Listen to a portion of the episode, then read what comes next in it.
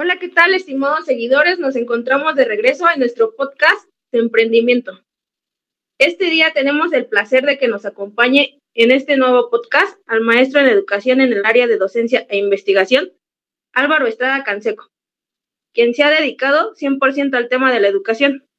Se ha desempeñado como profesor de grupo, asesor educativo y actualmente se encuentra en la comisión especial del Sindicato de Maestros, en la cual se desempeña como supervisor de educación media superior.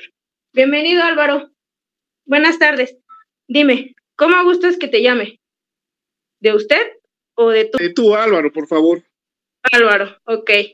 Bueno, pues te doy la más cordial bienvenida. Gracias por aceptar ser parte de este podcast emprendimiento. Cuéntame, Álvaro, un poco más sobre tu trayectoria. Dime, ¿por qué decides estudiar la licenciatura en psicología? Muy bien, mira, eh, mi formación académica desde que salí de la secundaria ingresé a un bachillerato pedagógico en el cual eh, me permitió tener herramientas y conocimientos sobre psicología educativa.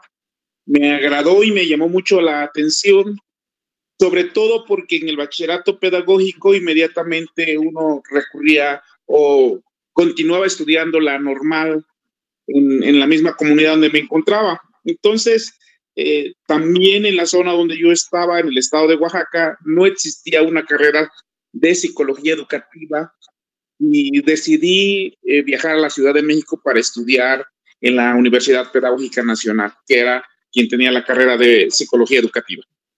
Y cuéntame, Álvaro, ¿cómo fue esa parte de tener que salir de, de tu, de tu comunidad eh, y venir a esta gran ciudad? Cuéntame, ¿cómo fue esa experiencia? Pues un poco difícil debido a que venir de, de una comunidad rural todavía, estudiar un bachillerato donde existen muchas carencias, eh, muchas dificultades en relación a, las pocas oportunidades y carencias que se tienen este, en todos los sentidos y llegar a una gran ciudad, a una gran urbe donde la competencia es, es difícil, me costó muchísimo este, estudiar y trabajar al mismo tiempo. Sin embargo, eh, tuve la oportunidad de conocer grandes amigos, grandes personas que me ayudaron en esta fase. Y la escuela, la verdad, este, con muchos elementos que me permitió continuar eh, en primer momento de la mejor manera. Sí tuve dificultades, pero sí, este, con gran agrado estudié en la universidad eh, pedagógica. cada dificultad que se te presentó, por lo que estoy escuchando. Eh, definitivamente, este sí, pues fueron momentos, como te comento, un poco difíciles, sin embargo, este, todos afortunadamente pudieron salir, con dificultades, pero salieron. ¿Cuánto tiempo tienes radicando aquí en la Ciudad de México? Me vine en el año de 1991 y estoy hablando que, que actualmente ya tengo alrededor de 26, 27 años Ok, Álvaro. ¿Y qué, qué te parece tu experiencia? Por lo que veo te pues, causó gran impacto. Sí, indudablemente. Eh, fue una experiencia eh, muy emocionante eh, en la cual tengo, tuve la oportunidad de, de, estar en diferentes sectores de la educación, en niveles diferentes y regiones de trabajo en el Estado de México. Entonces, este, también la oportunidad de seguir estudiando eh, no te, te, deseo, mi principal deseo era regresar a mi pueblo a, a, contribuir también con esta parte de la educación y es un proyecto de vida que tengo todavía eh, a un muy corto plazo. Regresar a mi pueblo. trabajando? Sí, así es. Qué padre, mira, qué bueno que deseas eh, aportar algo a tu comunidad algo de lo mucho que aprendiste aquí en tu estancia en la Ciudad de México. Así es. ¿Qué es lo que más te apasiona de ser maestro? Híjole, hay muchas cosas. Una, una de las principales es el contacto directo con los estudiantes, con los alumnos. Eh, me fascina eh, y sobre todo me apasiona el impartir una clase, el, el trabajar de manera directa, de ayudar a alguien de encontrar elementos eh, que te permitan decir, eh, no, no, es un caso perdido, sí tiene solución y gracias a, a, la, a, la, psicología educativa te das cuenta de que eso que a, algunos mencionan, que son casos muy difíciles que mejor deberían estar fuera de las escuelas. Eh, desde mi particular punto de vista no es así, siempre ha sido buscar una, una posibilidad a todos aquellos alumnos. Así es. Qué bueno, me da mucho gusto que seas parte de esos profesores que impulsan a sus alumnos y que no porque encuentren una piedrita en el camino deban desistir, sino al contrario, saber sortear esas dificultades que tienen y salir adelante, salir avantes como tú lo has hecho. Así es, gracias. Platícame un poco, en tu carrera como docente, ¿qué deficiencias has encontrado en el sistema educativo? Mira, eh, he tenido la oportunidad de estar en primarias, he estado como directivo en primarias, en secundaria como horas clase, como orientador, como directivo y posteriormente a nivel medio superior este, en horas clase y, como directivo o como parte administrativa de, del área de supervisión escolar. Entonces, eh, esto me ha permitido conocer un poquito sobre la gran desvinculación que existe entre nivel y nivel, eh, una desigualdad también que se da a, nivel de el apoyo a los, a los estudiantes, falta de capacitación de los compañeros maestros, de tener todas las herramientas o los elementos, la metodología para el trabajo con los alumnos ha sido una, una, tarea titánica y probablemente y deficiencias que existen en nuestro sistema educativo. ¿Tú crees que el gobierno tiene esa, ese poder en esta parte? ¿Tú crees que esté encaminado también hacia el gobierno?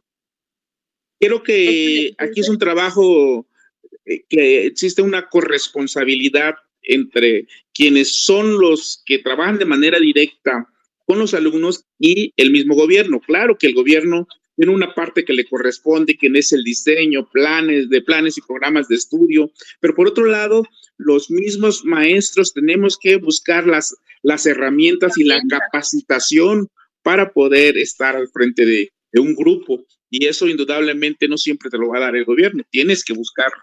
Y es que por tu perspectiva escucho que eres de las personas que le gusta estar buscando, innovándose, nutriéndose de nueva información a cada instante. Así es, uno como trabajador tiene que invertirle a su preparación. Si no le inviertes, pues lógicamente los resultados siempre van a ser no los mejores. Vas a tener grandes dificultades al enfrentarte a, a un grupo, ¿no?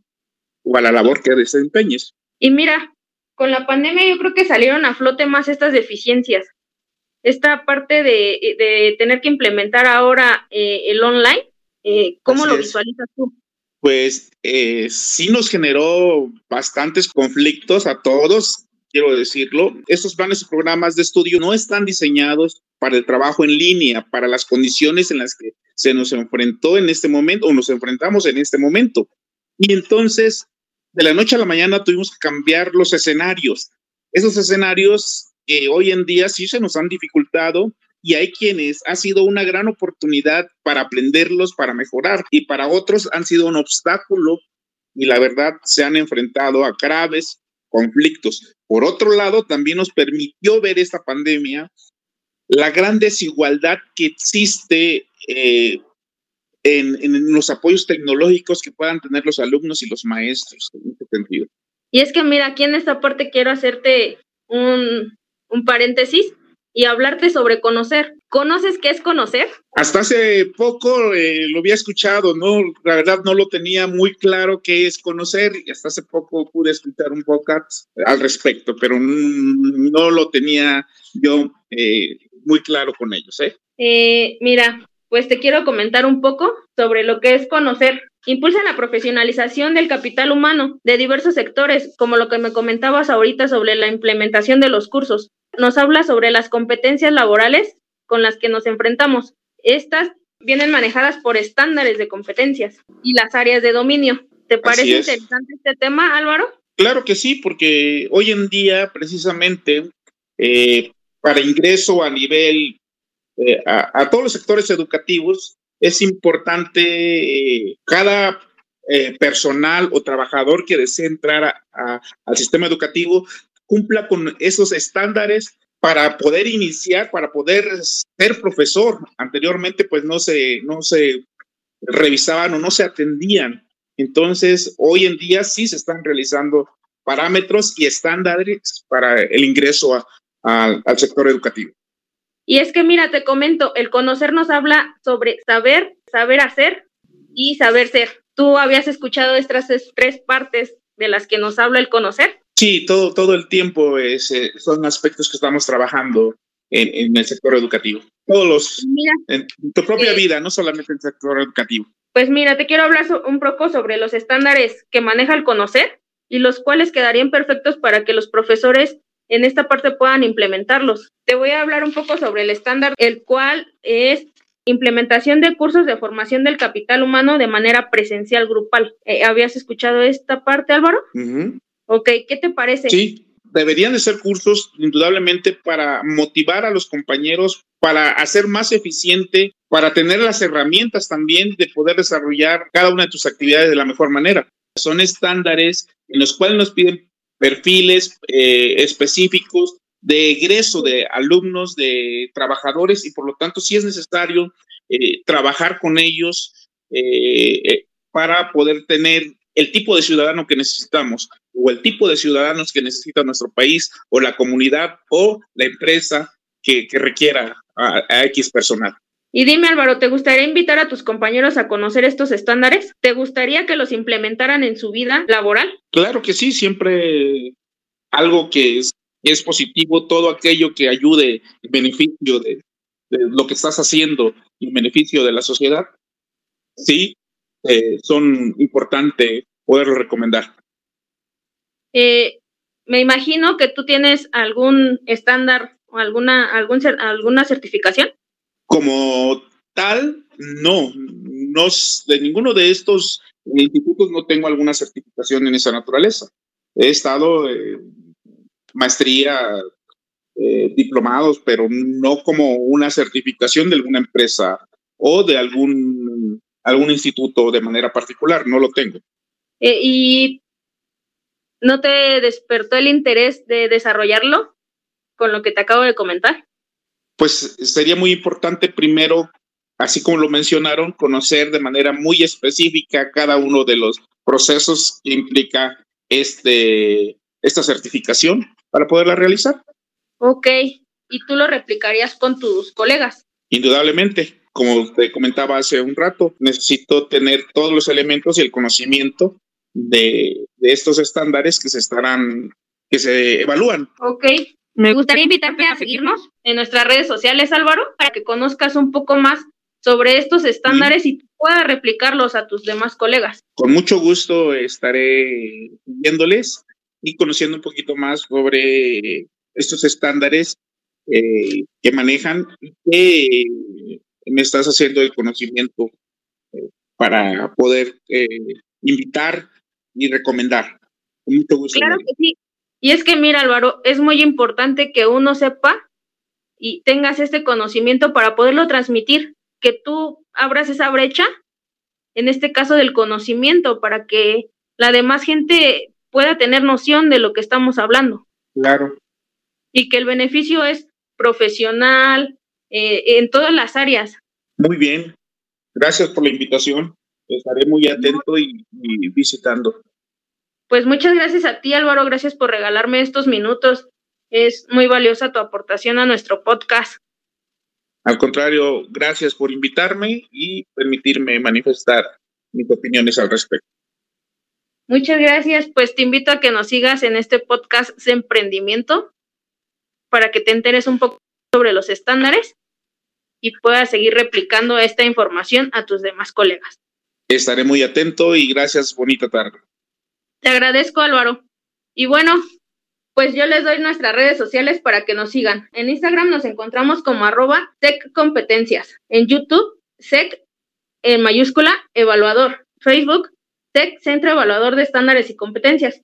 Y en Spotify como SEC Prendimiento. Síganos en nuestro siguiente podcast. Buenas tardes, muchas gracias. Muchas gracias, Álvaro. Hasta pronto. Hasta pronto.